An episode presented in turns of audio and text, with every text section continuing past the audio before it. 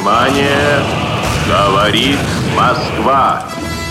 Передаем важное правительственное сообщение. Вознаменование полной победы над Германией. Юрий Левитан. Голос победы. Из воспоминаний легендарного диктора. 9 мая 1945 года. Вечером меня вызвали в Кремль и вручили текст приказа Верховного Главнокомандующего о победе над фашистской Германией. Прочесть его надлежало через 35 минут. Радиостудия, откуда велись такие передачи, находилась рядом, за зданием ГУМа. Чтобы попасть туда, предстояло пересечь Красную площадь. Но перед нами море людское. Люди улыбаются, поют, качают бойцов, обнимаются. С помощью милиции и солдат взяли с боем метров пять, а дальше никак. «Товарищи!» — кричу. «Пропустите, мы по делу!» А нам отвечают.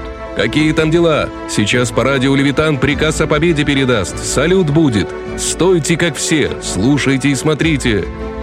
Ничего себе ответ. Но как быть, если пробьемся дальше, в такое плотное окружение попадем, что не выберемся?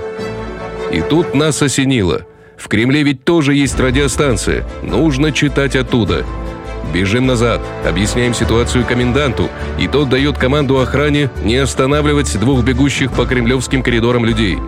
Вот и радиостанция. Срываем с пакета сургучные печати, раскрываем текст. На часах 21 час 55 минут. Говорит Москва. Фашистская Германия разгромлена. Вознаменование окончательной победы. Салют 30 залпами из тысячи орудий. Я подошел к окну. С Красной площади неслись крики «Мир! Ура!».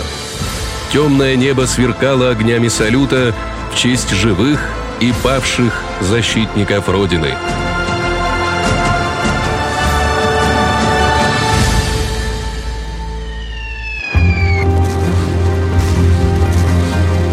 Именно такой запомнилась Великая Отечественная война легендарному диктору Юрию Левитану, голосу победы.